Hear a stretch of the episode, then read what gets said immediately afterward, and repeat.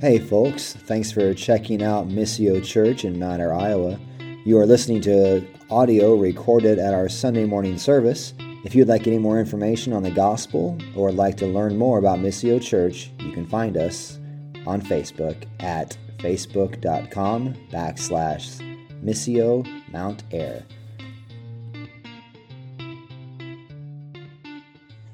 So some of you may have seen this on, on Facebook. Some of you may have may, may not. You, you just know because I've talked to you. But a couple of weeks ago, actually, you know, like a week ago, I had an opportunity to experience something I have never experienced in my life, and it was just so cool.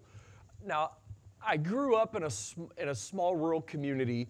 Uh, that's about 4,000 people in western Illinois, south of the Quad Cities, a little town called Aledo. and but but we lived in town. Like I had friends that lived on the farm, we would go out and run around and play. But uh, as far as actual farm work, I didn't really do a lot. So just this past week, Tom Sackett texts me and is like, "Hey, I'm planting corn now. Uh, do you want to ride along?" Now I have to be honest. I had this kind of bifurcated thought. My first thought was, "You're a grown man." You're not an elementary school kid going on a field trip, sitting next to the guy in the tractor. You're a grown man. Like, but but on the other side, I'm like, of course you're going. like, why wouldn't you? Like, this is this was just such a cool opportunity. And so I go and, and I'm sitting in the tractor and he's got the planter behind him, and we just start planting in the field. And it was it was a really eye-opening experience and a lot of ways. And and I'm not gonna I'm still like unpacking all the ways that, that I was just learning about how busy you are in the tractor, about how much goes on, and how I am unqualified to do a single thing. Although Shane, my offer to help you on the farm still stands. I will I will gladly be there. You're just gonna have to hold my hand the whole way. Like you just turn that three times. That's you know. Um, but but one of the things that I was telling some of my friends that live uh, in, in more urban places that we've lived in. Uh, and maybe I'm wrong in this, so, so t- tell me if I'm just being dramatic, but I'm like, the importance of a seed and what it means to a town and what it means to an, a region and an economy, and what I would even tell them means for you living in Buffalo cannot be, like, it's really important. And I'm watching these, well, I'm not literally watching the seeds go in the ground. I'm watching the planter, I think, put them in the ground. But thousands of seeds are being put in the ground that have a profound impact. And their potential and the hope of what will eventually rise up in that field really does shape our entire culture here. And it shapes a lot about our world. And it gave me a, a, a tremendous amount of even greater awe and respect for the work that farmers do and the impact of it. And I was thinking about, you know, the power of a seed, and it reminded me of what we're doing in the book of Genesis as we walk through this book of Genesis. And I don't think, the similar way that I really don't think the power of a seed can be underestimated, I also want to put before you that the importance of Genesis, the book of Genesis in the Bible, cannot be understated. This is a profoundly important book. And I just want to pause for a minute that there are some in the ministry, some very well known pastors, I'll, I'll, tell you, that will tell you that we don't need to read the Old Testament anymore. That all we need is the Gospels Matthew, Mark, Luke, and John, and you don't really need the Old Testament. And I need to tell you, if you're hearing a pastor say that, stop listening to them because that's not true. You can't understand anything in the New Testament if you don't understand the Old Testament. As a matter of fact, a third of the New Testament is written uh, verbatim of, of Old Testament references. You can't understand why Jesus had to die without the Old Testament. We need both. God is not one God in the Old Testament and a different God in the New Testament. He is one God revealing something to us. And Genesis is the foundation stone of that. It is literally the beginnings. And I love what A.W. Pink said. He's a, he's a theologian from the 1800s. And in his book, Gleanings in Genesis, he wrote this Appropriately, has Genesis been termed the seed plot of the Bible. For in it we have in germ form almost all of the great doctrines which are afterwards fully developed in the books of Scripture to follow. Seeds are being planted in Genesis. And these seeds are massively important. And God, in, as He progressively reveals what He's doing in history, these seeds begin to grow. And we see what they look like, what they're for, why they're important.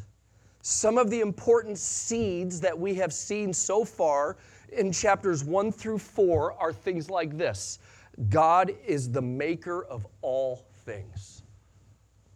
Another seed that we've seen is the power and sufficiency of His Word that mankind is made male and female in the image of God, and that we were made for relationship with God and to represent God throughout the earth. Relationship and representation. If you want to know what your fundamental identity is as a human being, this question that we are all searching for, the scriptures answered it thousands of years ago for us. Your fundamental identity is that you were made in the image of God and that you were made for relationship with Him and you were made to represent Him on the earth with what you do. We also saw the seed form of what sin brought to the world. We read uh, uh, uh, kind of a, a, a very powerful but sobering teaching in Romans chapter 1 of what sin has done to the world. That mankind's rebellion brought that sin to the created order and that the consequences of this are all encompassing, and the consequences of sin are immense, ultimately seen in death. Despite this, however, we also see the seed of hope in a promise that God gave in Genesis chapter 3, verse 15. Darren and I are referencing this verse a lot because it's really important, where God says to the, to, to the woman, that she will give birth to one who will crush the head of the serpent that is our tempter and that, and that stirred our hearts to be deceived and to rebel. That in his loving and in his loving provision we see that God himself clothed Adam and Eve from their shame. In those two words and deed we see a hope that is planted. And yet as we go to chapter 4 we see this things have quickly unraveled. We go from Genesis 131 to God saw all that he had made, and behold, it was very good. We get to the end of Genesis chapter 2 that God had, had just instituted marriage for the first time, and, and man and woman are living in God's garden, doing his work, re- relating to him, representing him on the world. Their relationship was one of harmony, and it said that there they were, both naked and unashamed. These are beautiful pictures. And then we move into chapter four, and what we see is that things have quickly unraveled. The curse of sin has brought devastating consequences that number one, and most importantly, has broken our relationship with God. It has broken our relationship with one another, and it has broken our relationship to the world. Now we work by the sweat of our brow. Now we have a world that shows fits of rage and groaning all the time. Think of the tornadoes that we've seen. Sin keeps growing, and evil is appearing to have the upper hand. Think of what chapter 4 talks about Cain, one of the sons of Adam and Eve, has a brother Abel, and Cain is bitter with jealousy and hatred so much that it leads him to murder his own brother. Then the escalation of sin and its effects is embodied in, embodied in Cain's descendants. So Cain is fits with jealousy and rage, murders his brother, and then God even gives Cain mercy. And Cain begins to be fruitful and multiply and have children, and we see that Cain's line is beginning to spin out of control. So what we get is we see that, that, that for example, uh, uh Cain's line ends, you'll see, with a man named Lamech. And Lamech has two wives, and that he has tremendous vengeance and hatred towards others. Look at, look at what it says. to reference this just real, real fast. So in Genesis chapter 4, we see towards the end here, verse 32 Lamech said to his wives, Adah and Zilpah, Hear my voice. You wives of Lamech, listen to what I say. I have killed a man for wounding me, a young man for striking me. If Cain's revenge is sevenfold, then Lamech's is 77 fold. Lamech is say, so, so what started out with bitter and jealousy that leads to murder. Now Lamech is like, I'll kill a dude for slapping me. He's going all like Clint Eastwood in The Unforgiven, where at the end, remember, he's crouching down and he wants to walk out in the street, and he's like, if anybody takes a shot at me, I'm gonna kill him, I'm gonna kill his family, I'm gonna burn his house to the ground. Like, that's Lamech. Right? What started out, is good, living in harmony, has turned to my vengeance if you slap me is 77 fold. But despite all of this, the opening section of Genesis ends with a glimmer of hope. Adam and Eve are blessed with another son, another son of promise, and his name is Seth. And at that time, verse 426 says that people began to call upon the name of the Lord. So we got to picture this, right? So we have Cain and all his descendants. It's spiraling into sinful, out of control that is leading to just what we'll see in Genesis chapter 6 as God laments that he made man. It's just this rising of rebellion and sin and hatred, and it's growing and it's spreading. But in the midst of this is this green, beautiful plant that is starting with this seed named Seth. And we see that that, that this line that comes from Seth is a part of a line that calls upon the name of the Lord. In the midst of all the uprising evil that is going to spin so out of control that God is actually going to flood the earth and destroy them all, there is yet still hope. The connotation in verse 26 is that in the midst of all the growing evil, there is a group who publicly call on the name of the Lord their God as a personal, covenant keeping God. Notice what it says in verse 26. Look at how the, how the word Lord is written capital L, capital O, capital R, capital D. What does that mean? Yahweh. Yahweh is God's personal name that he gives to his people. I said this a couple of weeks ago. Satan knows God as Elohim, as God, and he trembles in fear. God's people know God as Elohim, maker of heaven and earth, and know him as Yahweh. Personal, covenant keeping, promise making. And then what we do is we get to chapter 5, and chapter 5 then traces the lineage of Adam through his son Seth to 10 generations. And as we will see, the overall trajectory of this line is very different than the line of Cain. So if you're ready, we're going to read a genealogy. That's what you came to church for, right? So let me read this for us so we can just hear this, okay? So here's what I'm going to do. Just this isn't going to be on here. I'm going to start just a couple verses earlier. They're not going to be there. Then I'll pick up right here at verse 1. And Adam knew his wife again, and she bore a son and called his name Seth, for she said, God has appointed for me another offspring instead of Abel, for Cain killed him. To Seth also a son was born, and he called his name Enosh. At that time, people began to call upon the name of the Lord. This is the book of the generations of Adam. When God created man, he made him in his likeness. He made them in the likeness of God, male and female, he created them, and he blessed them and named them man.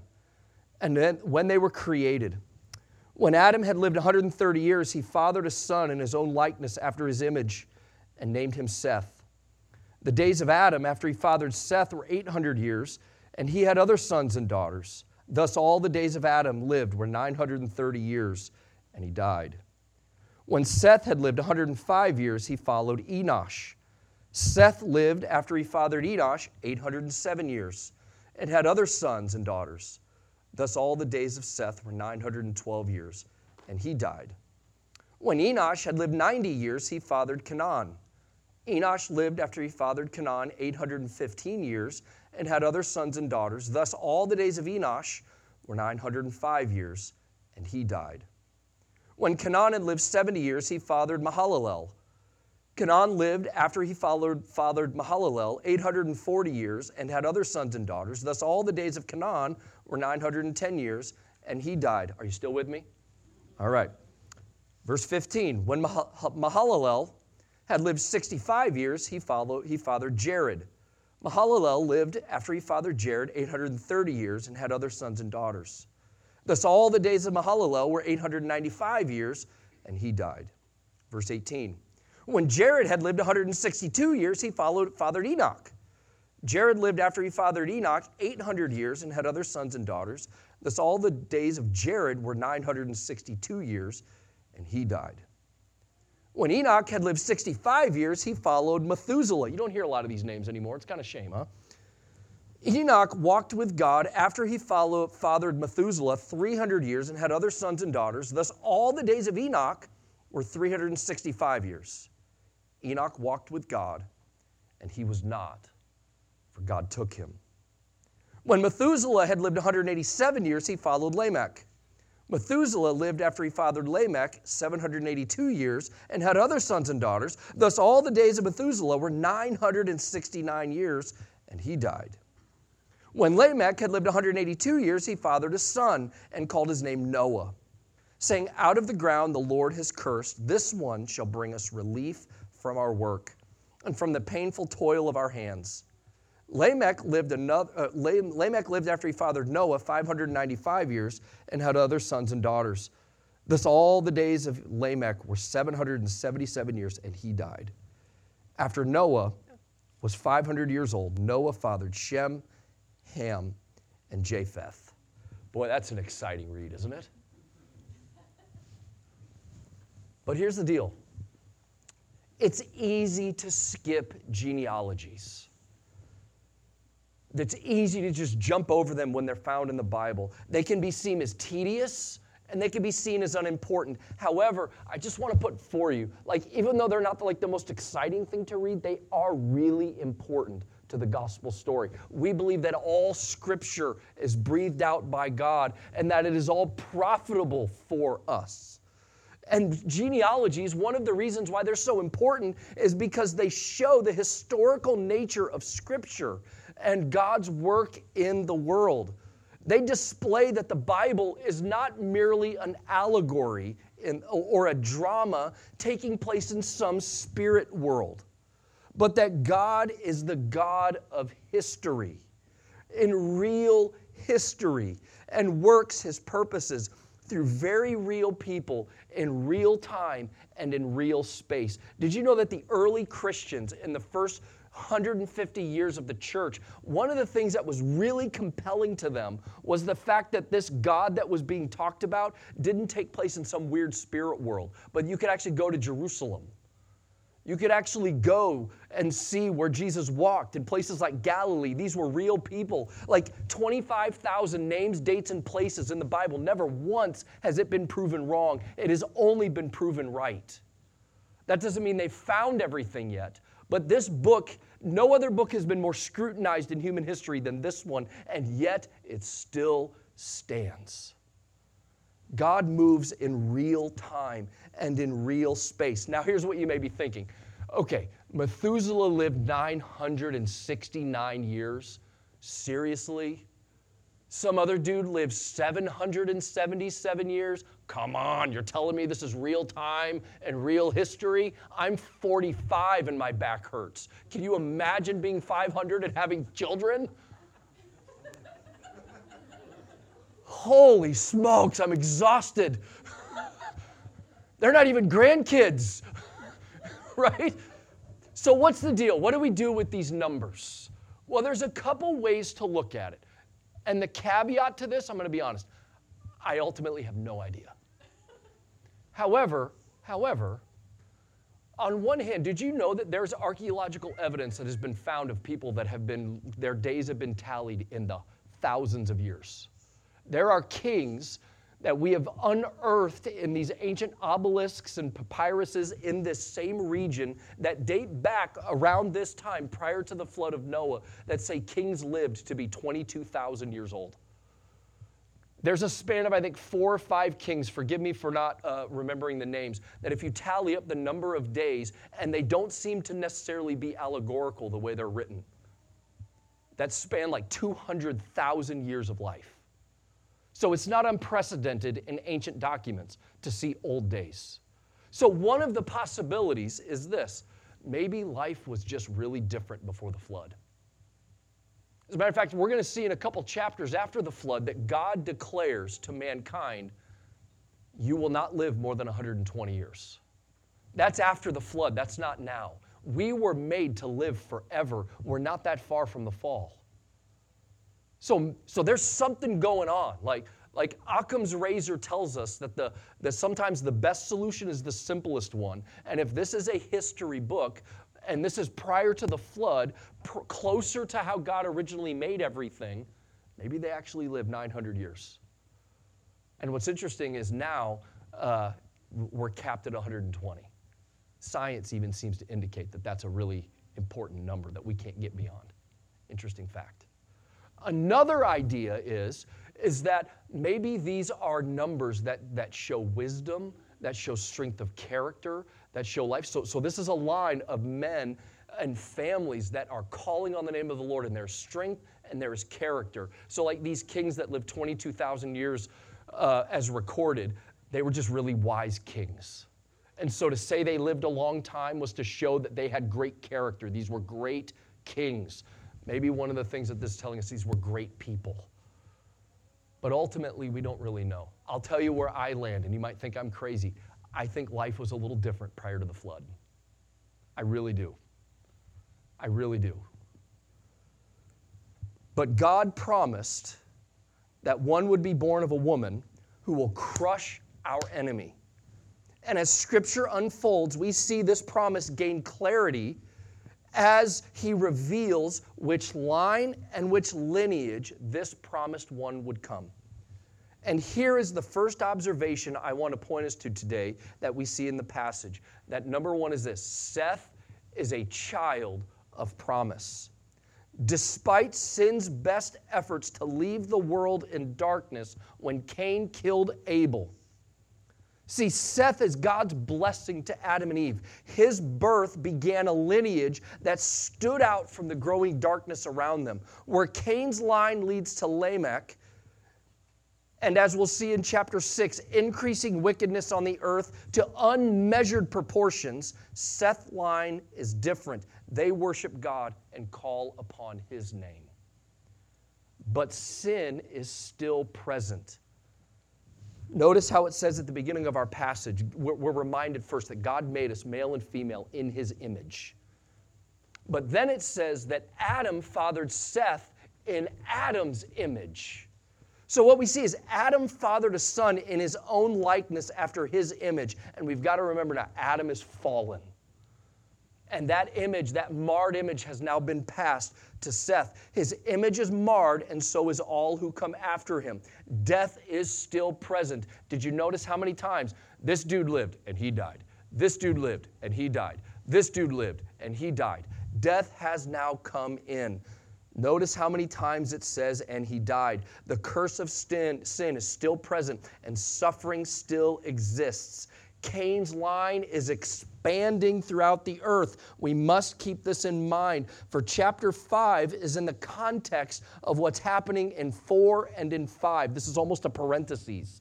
So, chapter 4, sin is exploding. Chapter 6, sin is exploding. And in the middle is this line that calls upon the name of the Lord.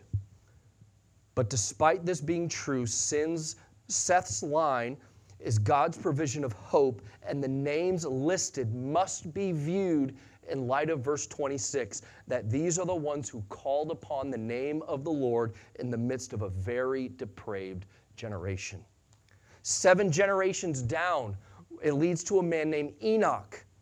And here is where we're going to make two more important observations, giving two more profound, wonderful seeds of truth. Look at what it says. When Enoch had lived 65 years, he fathered Methuselah. Enoch walked with God, and after he fathered Methuselah 300 years, he had other sons and daughters. Thus, all the days of Enoch were 365 years. Enoch walked with God, and he was not, for God took him. Notice how different Enoch is described from everyone else. We do not know much about him, but in what is said, we see two extremely important things giving rise to these seeds of hope or planting these seeds of hope. Enoch walked with God. Enoch was not, for God took him. What does this mean? Enoch walked with God. I find A.W. Pink again very helpful in understanding this phrase. Walking with God means this living a life of faithfulness and obedience to God. Look at what A.W. Pink says in a sentence talking about this in Genesis. Walking with God means that we cease taking our own way, that we abandon the world's way, that we follow the divine way. We cease my, I cease my own way. I cease trying to get my wisdom from the world around me, and I'm going to follow the divine way. Walking with God was uh, walking with God signified a way of life that was bent toward God and His glory. That, that, that God really is the God of His life. That God's worldview is growing in His worldview, and that His primary affections in life were God aligned, not his own self aligned or worldly aligned. Enoch lived a life of faith in the God he worshiped that was seen by others. Notice it didn't say Enoch said he walked with God. No, it was he walked with God. His life bore witness to it. He did not seek his own way or follow the evil of the world around him. And we also get insight about Enoch in the New Testament. For example, in the book of Jude, we read this in verses 14 and 15 about Enoch's life and actions. It says, It was also about these that Enoch, the seventh from Adam, prophesied saying, Behold, the Lord comes with ten thousands of his holy ones to execute judgment on all and to convict all the ungodly of their deeds of ungodliness that they have committed in such an ungodly way and of the way the harsh and, and of all the harsh things that ungodly sinners have spoken against him. So now we learn that Enoch not only walked with God in a way that was seen, but he was a preacher to the wicked generation, saying, Guys, God's judgment is coming. Stop it. Enoch proclaimed the truth of God's word of coming judgment to a wicked world. Enoch lived in truth and proclaimed truth because he called upon the name of the Lord, of his glorious, promise keeping God. And he did it as a part of a family that worshiped God in the midst of an increasingly evil world. But what does this mean? That he did all of this and then he was not. Every other patriarch listed in that genealogy died. Yet Enoch just was not. Wouldn't that be a nice way to put it? Eric Friedrich, born this day and then was not. right? Simply put, here's what it means He didn't die. He didn't die, but God miraculously took him to heaven. One day he was living on the earth, walking with God, proclaiming truth, and then the next day he was gone. Death did not have a word to say to him by God's grace. Do you see the two important seeds of the gospel that are planted in this one phrase with this one man's life? The two glorious seeds of hope, which the rest of Scripture will grow and bear fruit? The first one is this that the life, or that the, the first is this, that life is found by walking with God. Life is found by walking with God. In His presence is the fullness of joy. In His presence is life. Do you remember the tree of life that was in the garden? There was nothing magical about the tree of life. The tree of life was the symbol of closeness with God. And when you are in God's presence, his presence brings life. And Enoch walked with God by having faith in him. It's how we please God. Twice in short succession, we're told that Enoch walked with God, and this is directly tied to the fact that he did not taste death. Hebrews chapter 11, verses 5 and 6 gives us a little bit more insight into Enoch, saying this By faith, Enoch was taken up so that he should not see death, and he was not found, because God has taken him. Now, before he was taken, he was commended as having pleased God. Okay, well, how did Enoch please God? And without faith, it is impossible to please him. For whoever would draw near to God must believe he exists and that he rewards those who seek him. Enoch's faith pleased God, and he received an incredible blessing and hope that escaped death, even though he was still a sinner, remember. Enoch was, was still in the line of Adam. He was a descendant of Adam, and in his likeness he was born, meaning under sin, yet by faith he received eternal life which gives us the second seed of hope that sin and death do not have the final word for those who walk with God. Life is found by walking with God. The next seed is that sin and death don't have the final word for those who walk with God. Sin brings death. Sin brings death to all of us, death to everything. And the all encompassing effects of sin has literally and devastatingly impacted every single aspect of this world.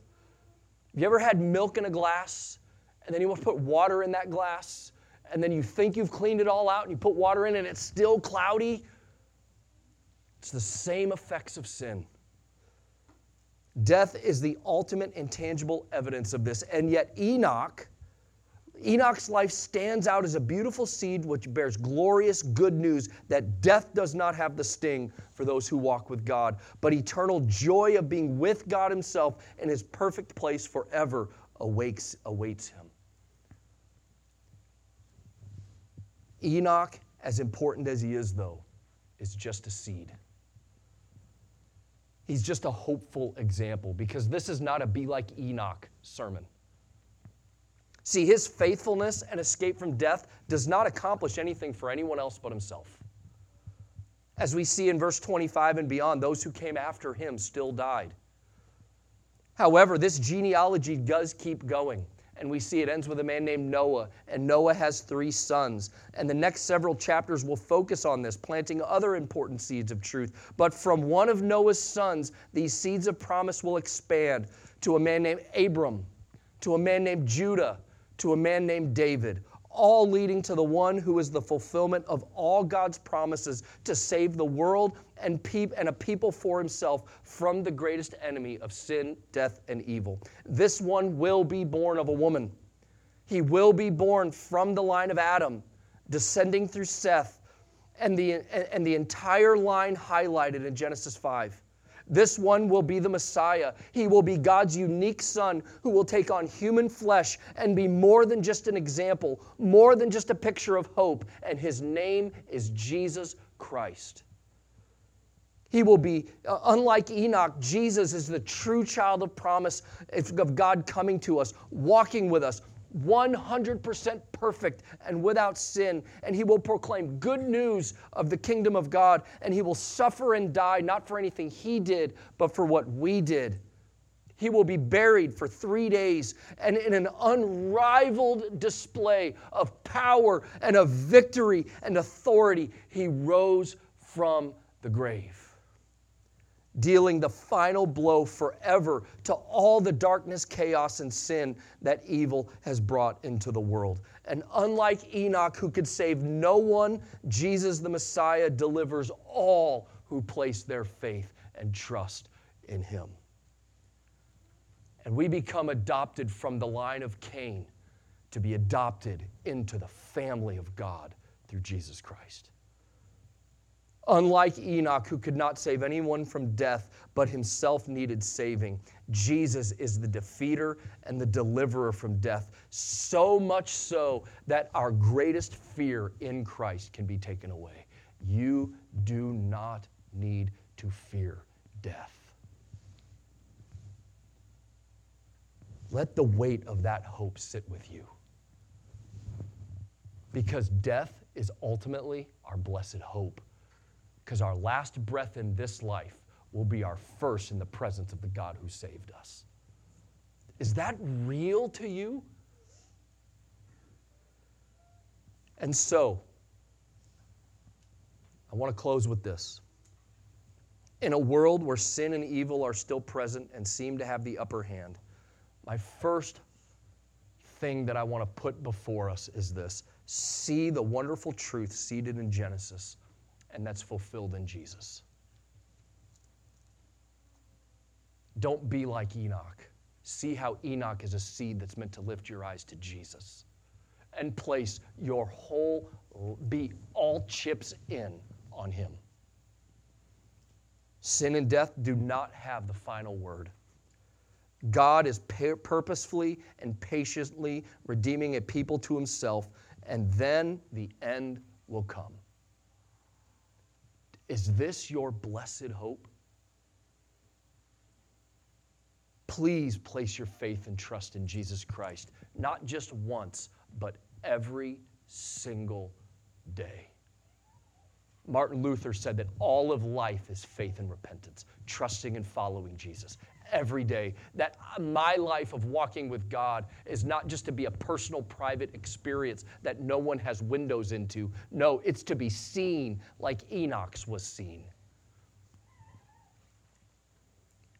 Proclaim the good news around you because sin is still rampant everywhere, isn't it? We don't have to look too far for that, do we?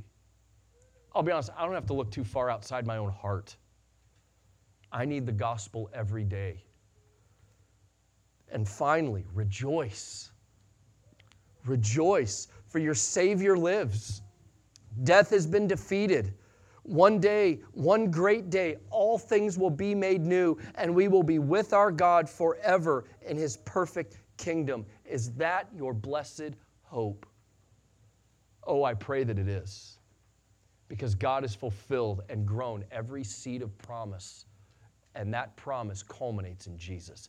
Is He where your heart really lies? Father in heaven, we come to you in the name of your Son. And God, I'm so thankful for your goodness. I'm thankful for the hope that you have fulfilled. I'm thankful that you have shown us the way to, to, to know you and to have the sting of death taken away, and that we can be a people of hope in this world and to be proclaimers of hope. Root the gospel deeply into our hearts. In Jesus' name we pray. Amen.